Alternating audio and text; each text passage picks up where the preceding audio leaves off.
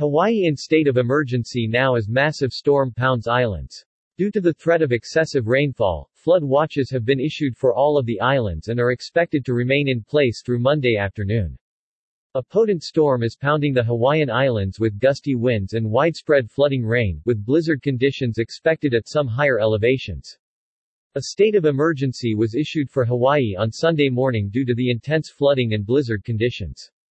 Much of the 50th state has been abnormally dry recently, with parts of Hawaii in severe to extreme drought. Needed rain began on Friday, but it may be too much of a good thing. Due to the threat of excessive rainfall, flood watches have been issued for all of the islands and are expected to remain in place through Monday afternoon. Drought that has been developing over Hawaii became more intense after a very dry November. Honolulu, which averages 2.25 inches of rain in November, picked up just a mere 0.09 of an inch.